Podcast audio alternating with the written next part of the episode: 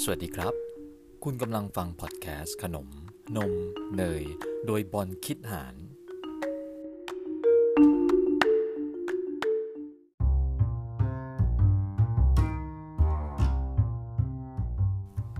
พอดแคสต์ขนม นม เนย จะพาคุณผู้ฟังไปรู้จักเสน่ห์ของขนมหวาน ทั้งจากแง่คนกินและแง่คนทำครับ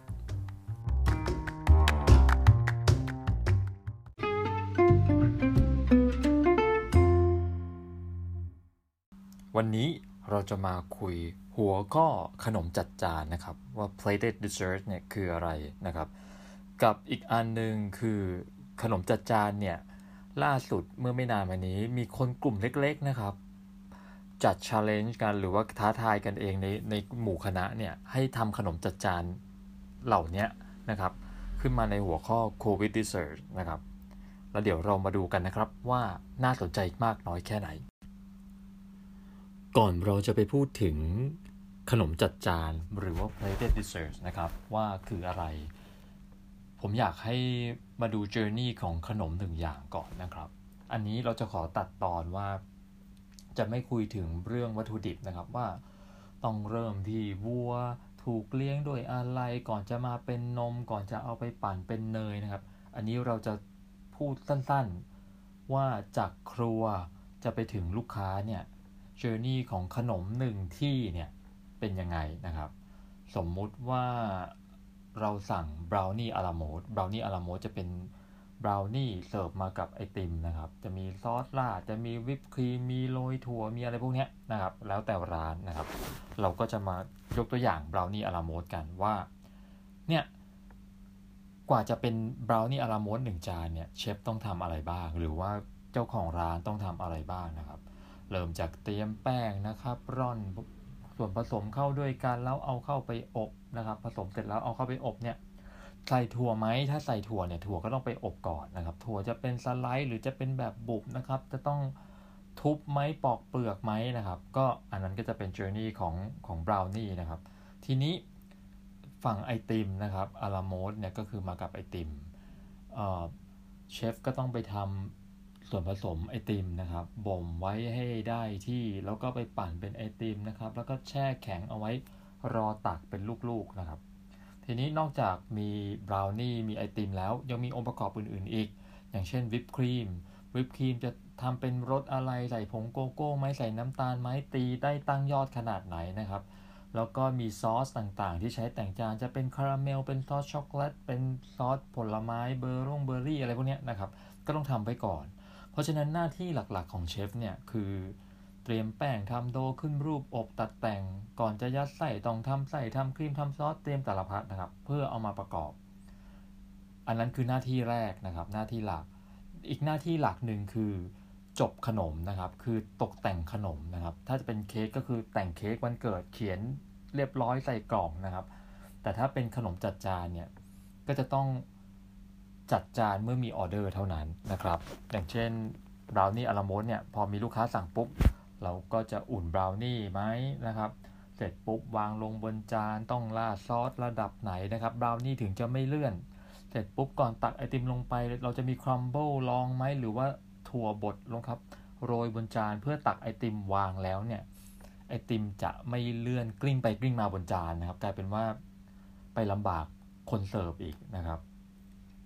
เพราะฉะนั้นเนี่ยเจอร์นี่ของขนม 1 จานกว่าจะถึงมือลูกค้าเนี่ยมันประกอบไปด้วยองค์ประกอบมากมายหลายแบบนะครับ อันนี้คือที่มาของขนมจัดจานครับ ต่างจากขนมที่เราซื้อจากร้านเบเกอรี่ยังไง ขนมที่เราซื้อจากร้านเบเกอรี่คือเชฟแต่งมาเสร็จเรียบร้อยแล้ว เอาเข้าตู้ เราคนซื้อเนี่ยไปยืนจิ้มหน้าตู้นะครับ เอานี่เอานั่นเอาโน่นเขาใส่กล่อง ใส่น้ำแข็ง แพ็คน้ำแข็งมาให้หรือไม่แพ็คเนี่ยเราก็เก็บตังค์แล้วก็ยื่นของให้เราแล้วเราก็เอากลับบ้านมากินต่อนะครับ เพราะฉะนั้นขนมหน้าร้านเนี่ยก็จะเป็นแบบจบในตัว ในขณะที่ขนมจัดจานตามร้านคาเฟ่ตามร้านอาหารในโรงแรมนะครับหรือดิเซอร์ตบาร์ทั้งหลายแหล่เนี่ยก็จะเป็นแนวขนมจัดจานนะครับที่ประกอบขึ้นสดๆหลังจากมีคนสั่งแล้วเท่านั้นนะครับ เพราะฉะนั้นขนมเนี่ยจะมีอายุสั้น ก็คือต้องกินเลย ถ้าเกิดสั่งกลับบ้าน อาจจะไม่รอดอย่างเช่น ถ้าขนมที่มีไอติมด้วยเนี่ยจะต้องแพ็คแยกไปแล้วไปถึงเนี่ยลูกค้าจะประกอบเองได้ไหมซอสนี่จะราดยังไงอะไรอย่างเงี้ยนะครับ เพราะฉะนั้นมันก็มันมันก็จะเป็นความท้าทายระดับหนึ่งที่ร้านที่ขายขนมจัดจานให้ลูกค้าเอากลับบ้านไปจัดเอง แต่ส่วนใหญ่เนี่ย ตามร้านอาหารตามโรงแรมนะครับ ตามงานแต่งงานเขาจะไม่มีขนมจัดจานให้เอากลับบ้าน เขาจะใช้เสิร์ฟกันที่ณตรงนั้นกินณตรงนั้น เพราะว่าอะไรครับ องค์ประกอบของการจัดจัดจานขนมเนี่ยมันมีหลายแบบครับ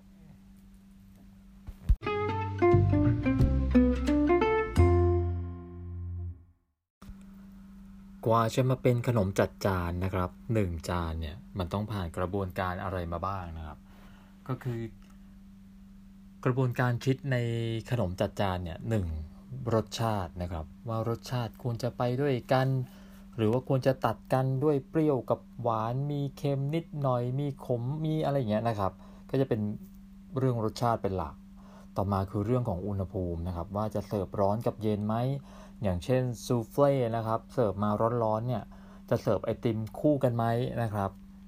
3คือผิวสัมผัสนะครับ คือซูอ่านไปที่ตัวเดิมคือ soufflé นะครับอบมาผิวข้างนอกเนี่ยกรอบเป็นชั้นดีสวยงามนะครับ แต่ข้างในเนี่ยยังคงความฉ่ำอยู่นะครับ เพราะฉะนั้นเวลาราดซอส หรือว่าโรยถั่วโปะไอติม หรือว่ามีครีมเปรี้ยวๆหน่อยนึงเป็น crème fraîche หรือว่าครีมจากโยเกิร์ตเนี่ยลงไปนะครับ ผิวสัมผัสมันก็จะต่างกันแล้วนะครับทำให้เรารู้สึกว่า เออ กินเข้าไปมันไม่ได้หนืดอย่างเดียว หรือว่านิ่มอย่างเดียวนะครับ ก็จะมี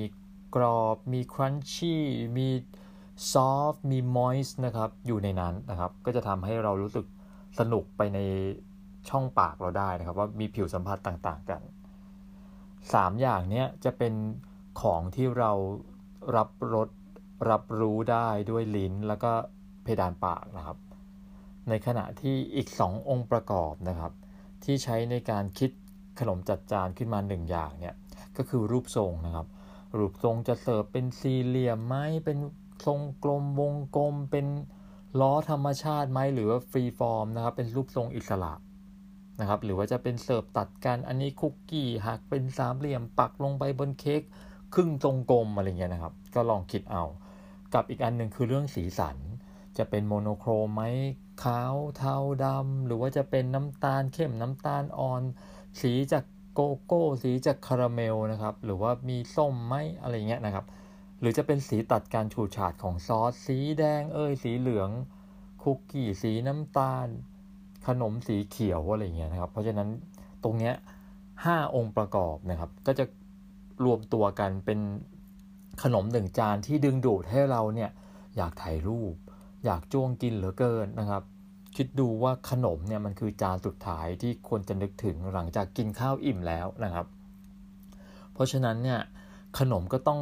มีเอกลักษณ์ดึงดูดพอสมควรนะครับ ที่จะทำให้ผู้คนที่พบเห็นเนี่ยอยากตักกิน อยากลิ้มลองนะครับ ถ้าเป็นปัจจุบันนี้ก็ต้องบอกว่าอยากถ่ายรูป อยากแชร์ให้คนทั้งโลกรู้ว่าฉันมากินจานนี้แล้วนะครับ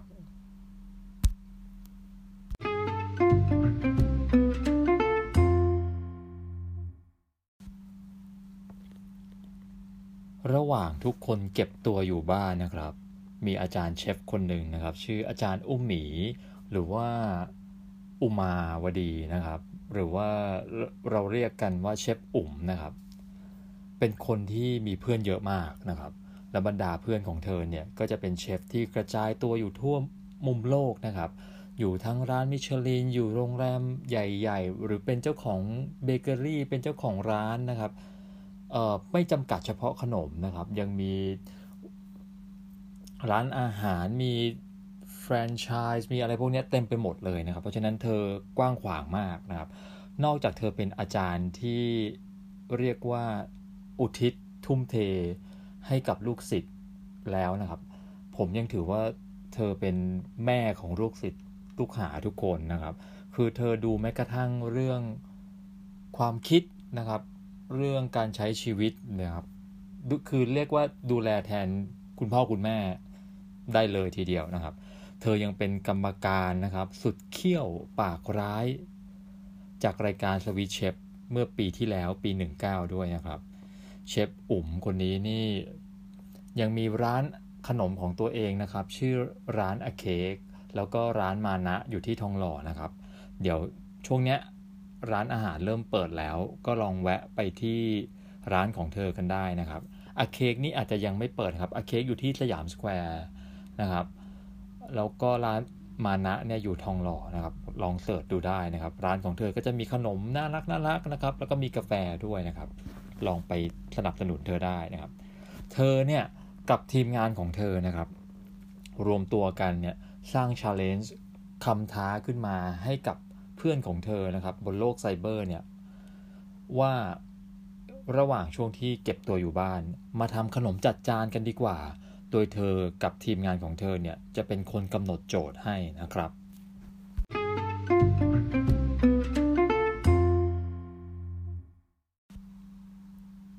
เมื่อตอนต้นนะครับ เราคุยกันไปแล้วว่า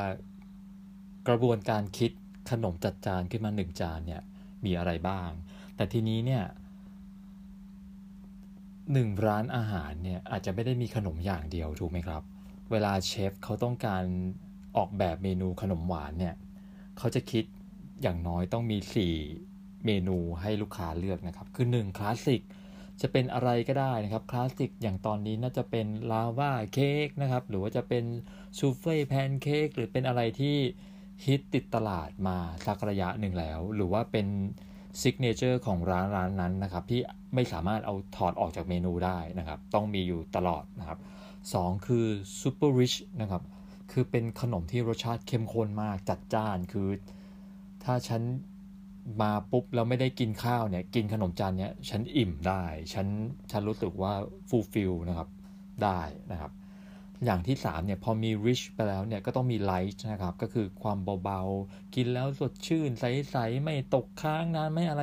ก็จะต้องมีอันเนี้ยนะครับ เอาไว้หลอกล่อสาวๆ หรือว่าคนรักษาหุ่นนะครับที่เมื่อกินอาหารอิ่มแล้ว แต่ยังอยากสั่งขนมอยู่เนี่ย ก็อยากขออะไรเบาๆ เช่นสตรอเบอรี่จิ้ม whipped cream หรือว่าเป็นซอเบผลไม้ในฤดูกาลนะครับ หรือจะเป็น sabayon นะครับครีมกับ floating island ก็คือเป็นเมอแรงนะครับ ลวกในเหล้านะครับ มาวางอยู่บนคัสตาร์ดเหลวๆนะครับ ก็จะถือว่าเป็นของเบาๆ ที่กินแล้วแบบรู้สึกผิดน้อยหน่อยนะครับ กับ 4 คือ signature หรือว่าของตามฤดูกาลนะครับ ที่อะมีเมนูพิเศษขึ้นมา ช่วงนี้มีเกาลัด ช่วงนี้มีเงาะ ช่วงนี้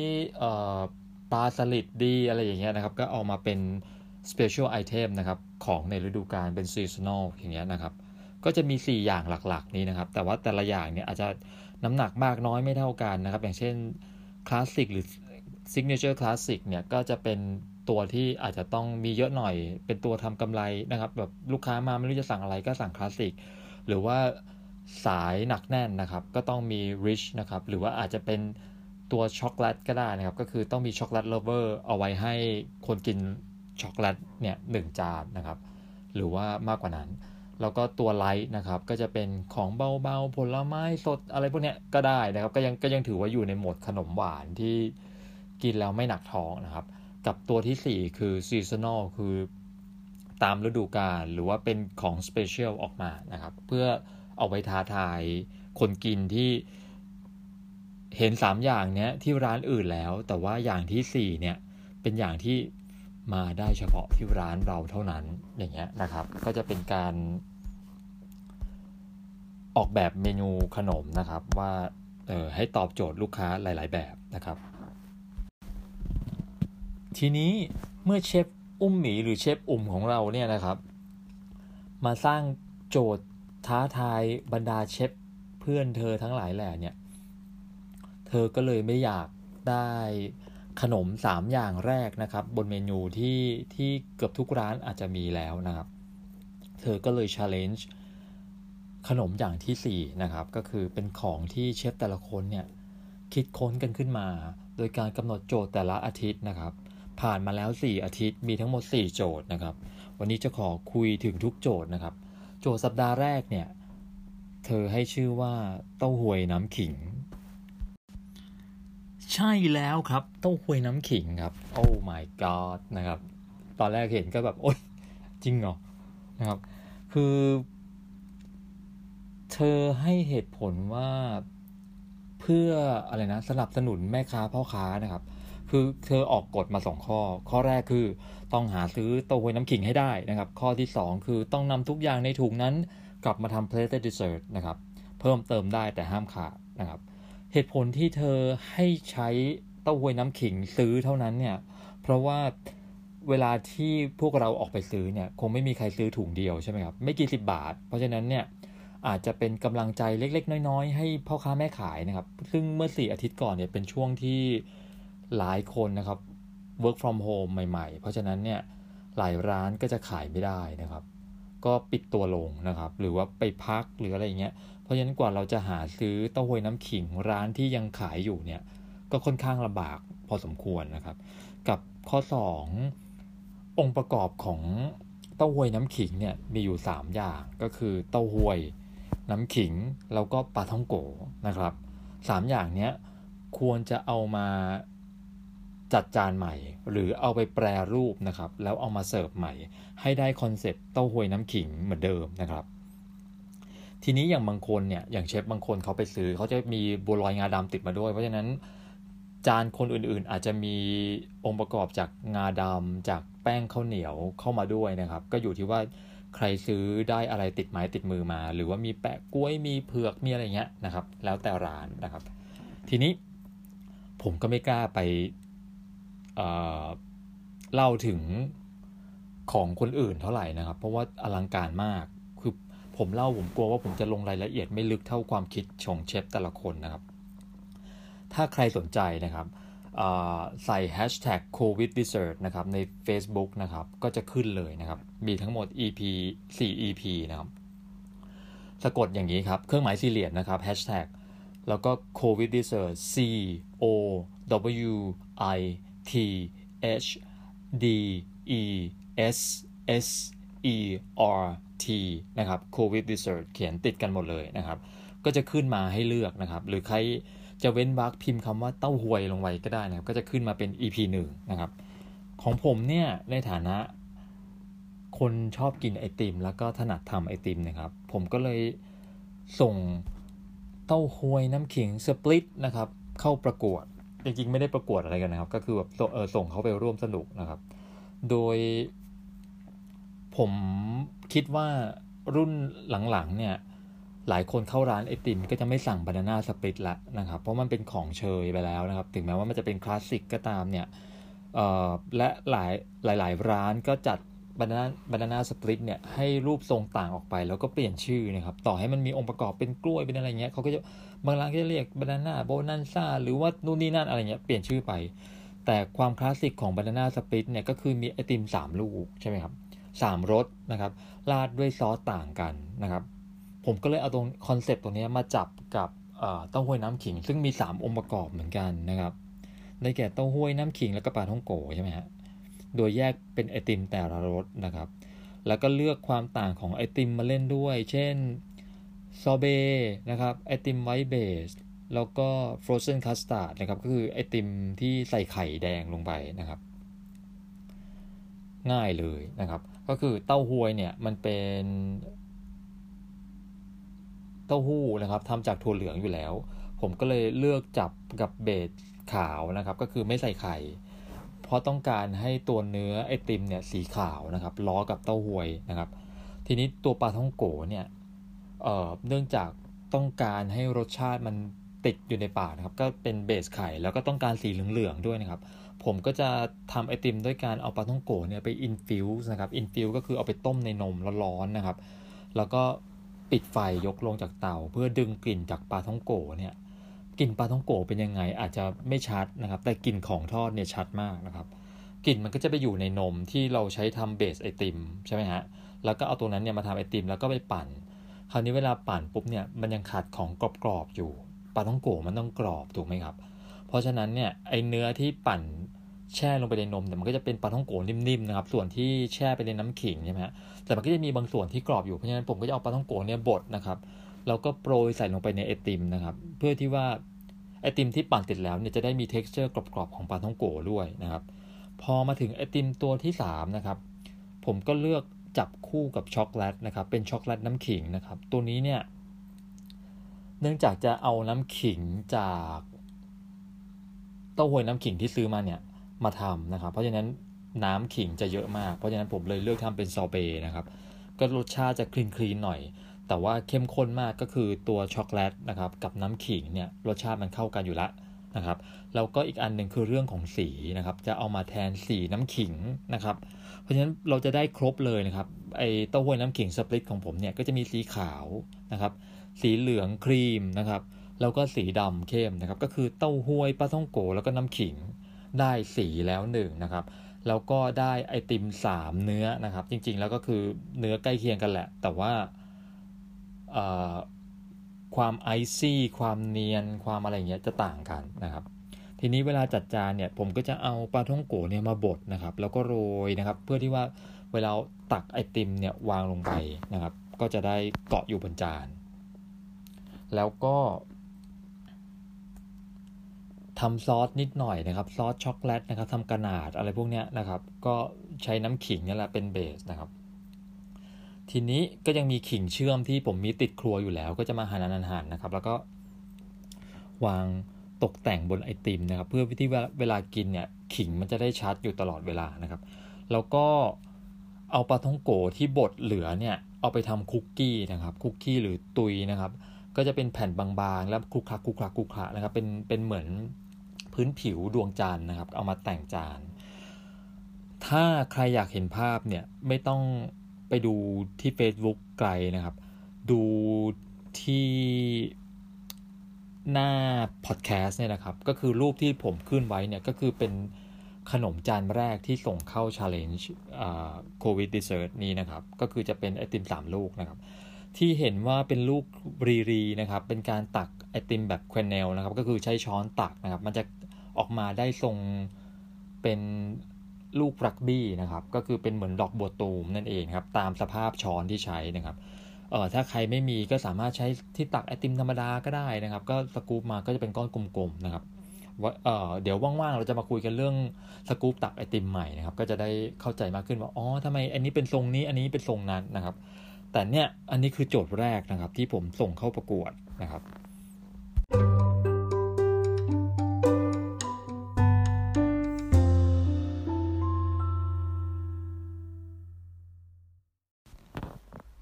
แล้วอาทิตย์ถัดมาครับ โจทย์ของเธอคือเขียวหวาน ทุกคนก็อ้ำอึ้งกันไปใหญ่นะครับ ก็คือมีมีหลายคนมาร่วมด้วยเนี่ยเจ้าของร้านอาหารก็แบบอุ้ยชอบเลย ฉันทำเขียวหวานพอดีก็ส่งรูปเขียวหวานลงมาเลยนะครับ หรือบางคนก็จะเอาแกงเขียวหวานมาทำมากรองนะครับ หรือเอาแกงเขียวหวานไปทำอย่างอื่นอะไรอย่างเงี้ยโจทย์เขียวหวานของเชฟอุ๋มเนี่ยด้วย เธอมีเหตุผลอย่างนี้ครับ คือเพราะภาษาไทยของเราดิ้นได้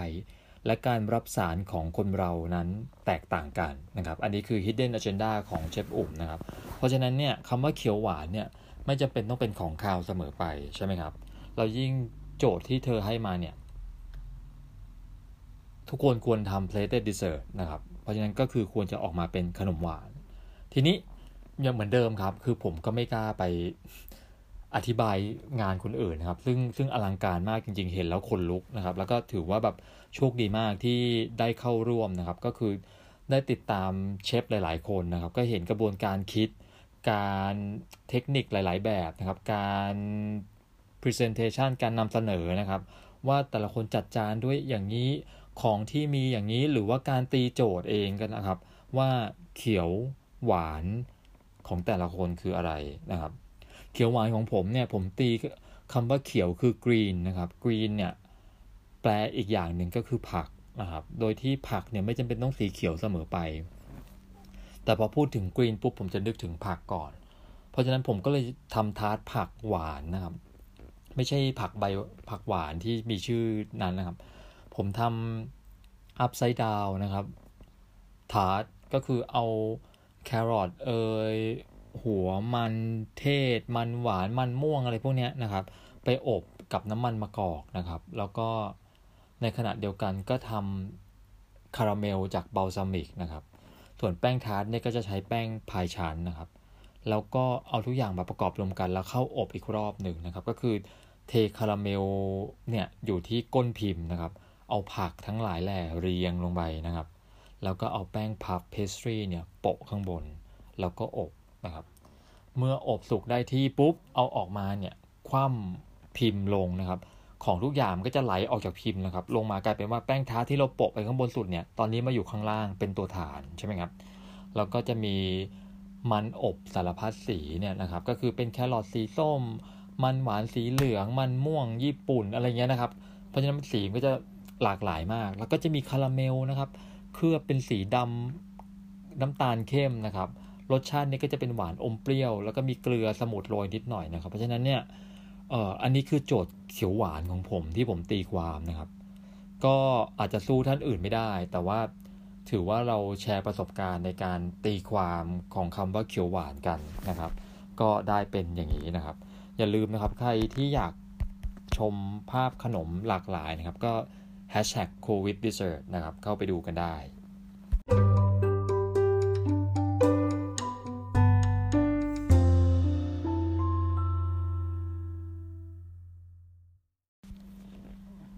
อาทิตย์ที่ 3 นะครับ โจทย์คือ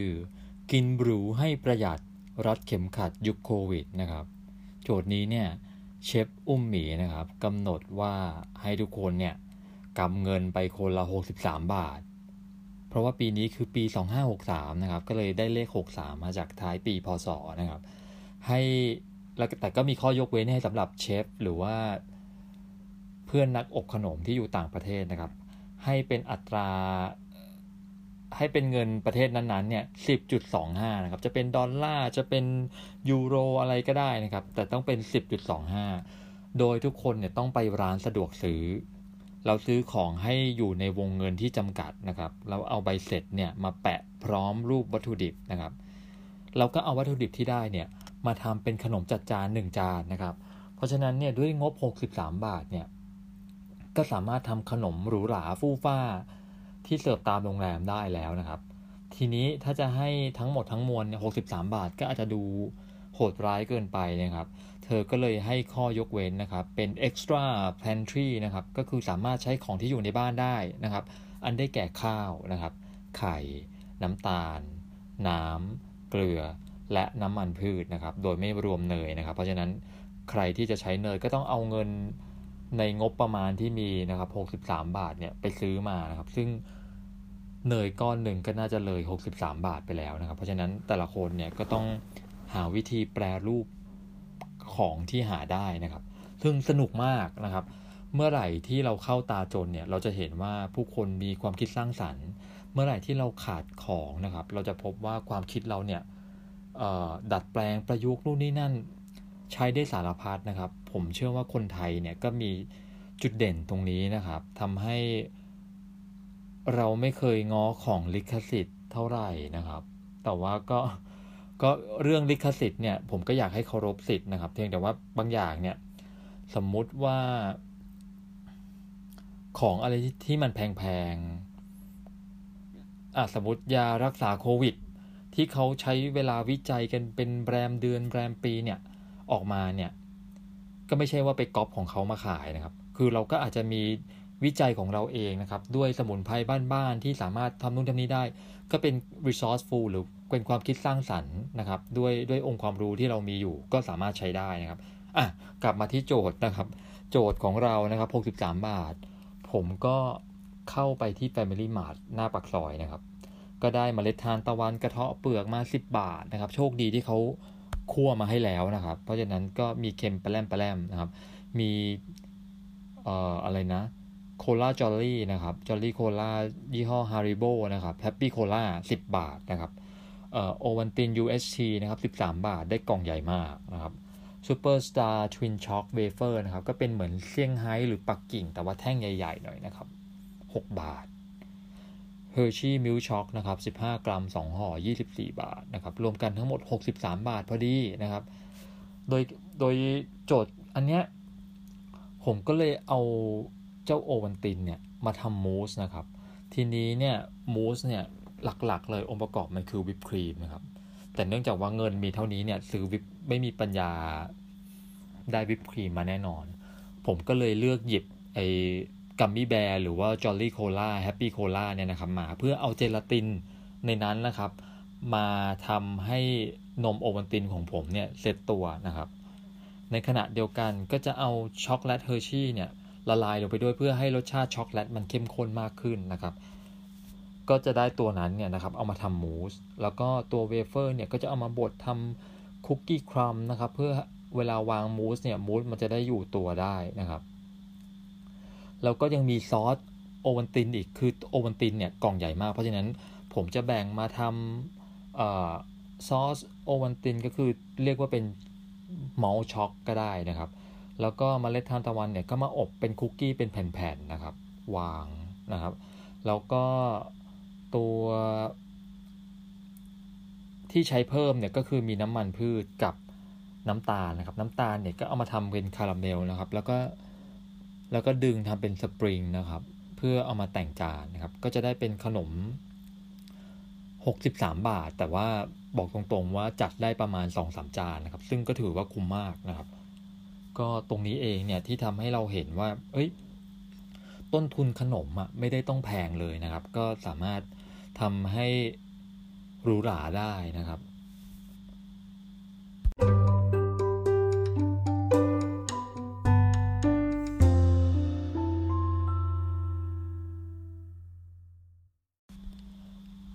และอาทิตย์สุดท้ายนะครับก็คืออาทิตย์ที่ 4 ผมไม่แน่ใจว่า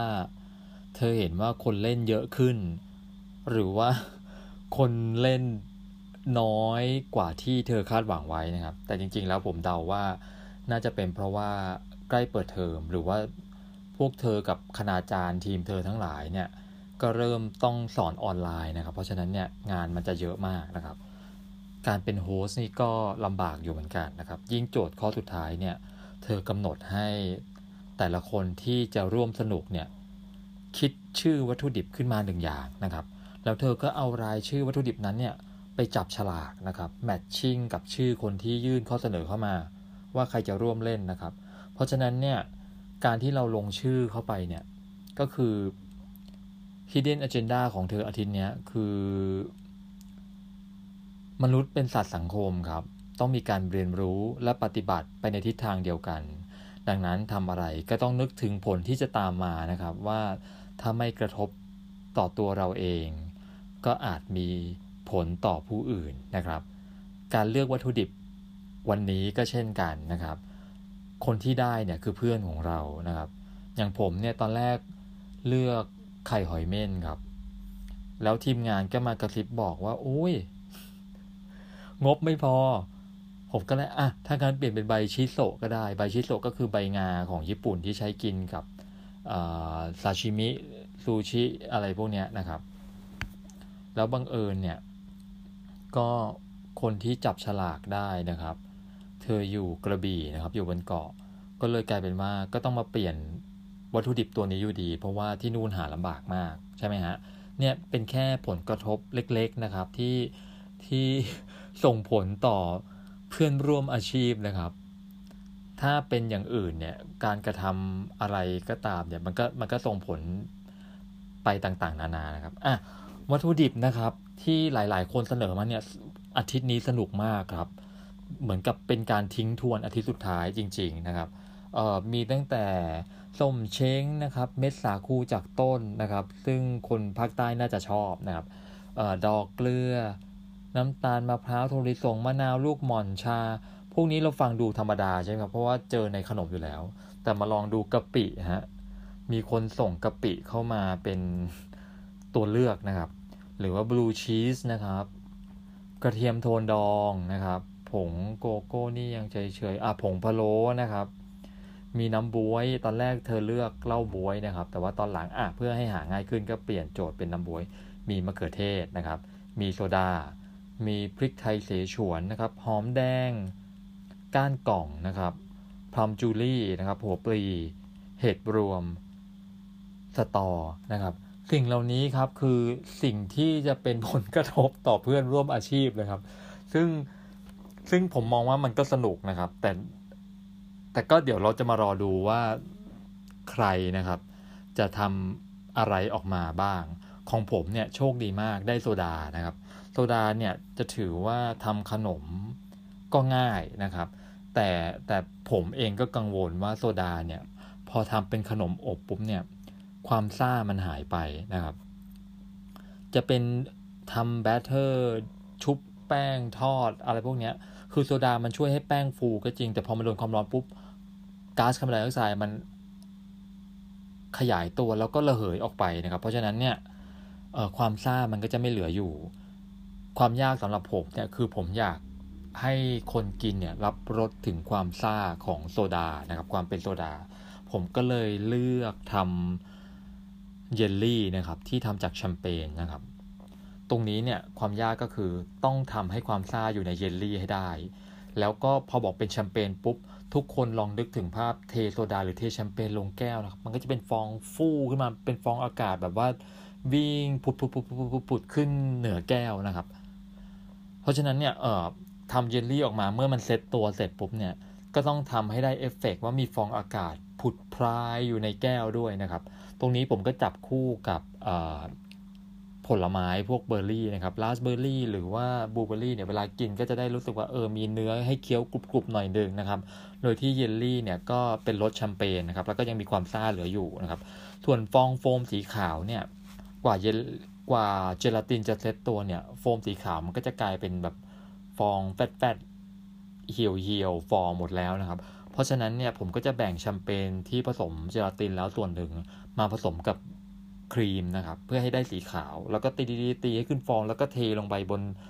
บนเยลลี่แชมเปญที่เซตตัวแล้วนะครับ เพื่อให้มันดูใกล้เคียงโฟมของแชมเปญตอนเทใหม่ ๆ นะครับ แล้วก็อีกอันหนึ่งนะครับ ผมก็อยากเล่นเครื่องดื่มนะครับ เครื่องดื่มที่ว่าก็เป็นโกโก้เย็นนี่แหละ แต่ยุคปี 1870 นะครับ 1860 1870 เนี่ย คาเฟ่หรือว่าคาเฟ่เทเรีย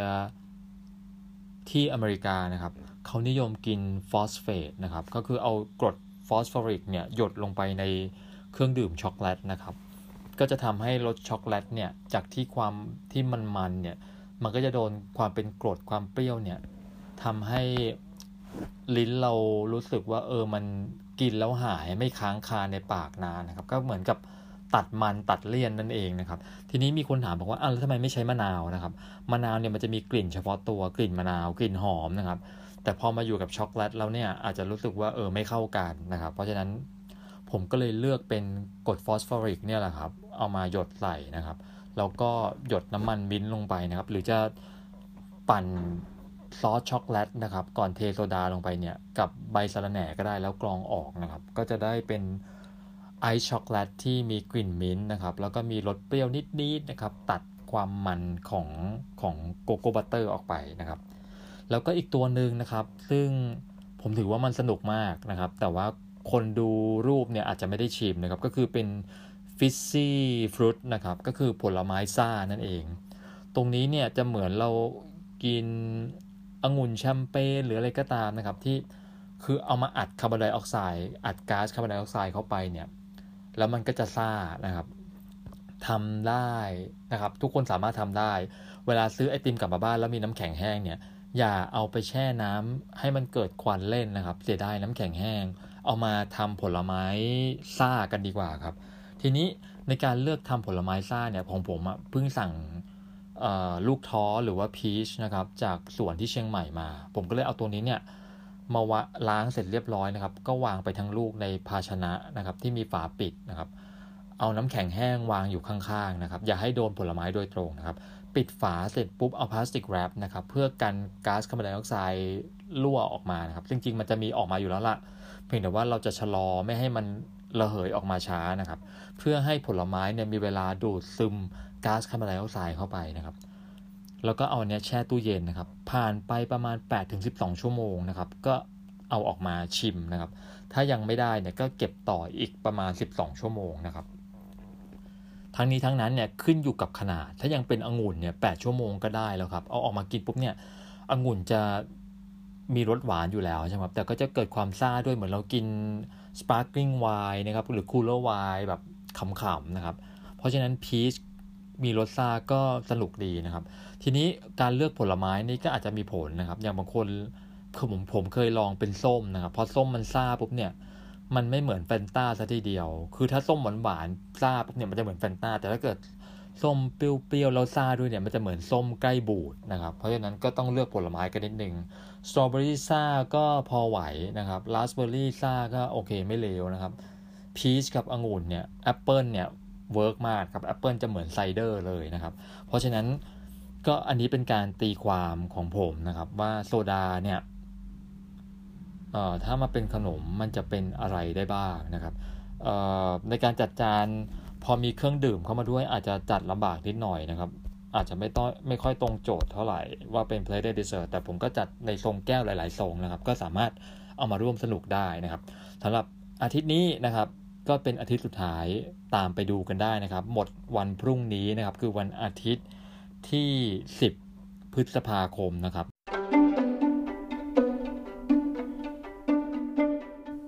สำหรับใครที่มีคำถามนะครับ หรืออยากรู้เรื่องอะไรนะครับ ส่งคำถามของคุณมาได้ที่ IG baked by ball นะครับ เขียนติดกันเลยก็คือ b a k e d b y b a l l นะครับ หรือ comment ใต้ episode นี้ก็ได้ครับคำถามหรือประเด็นไหนที่เราหยิบยกขึ้นมานะครับ เราจะส่งของขวัญเล็กๆ น้อยๆ ไปให้นะครับสำหรับวันนี้ขอให้ระดับน้ำตาลในเลือดปกติกันทุกคนนะครับ สวัสดีครับ thank you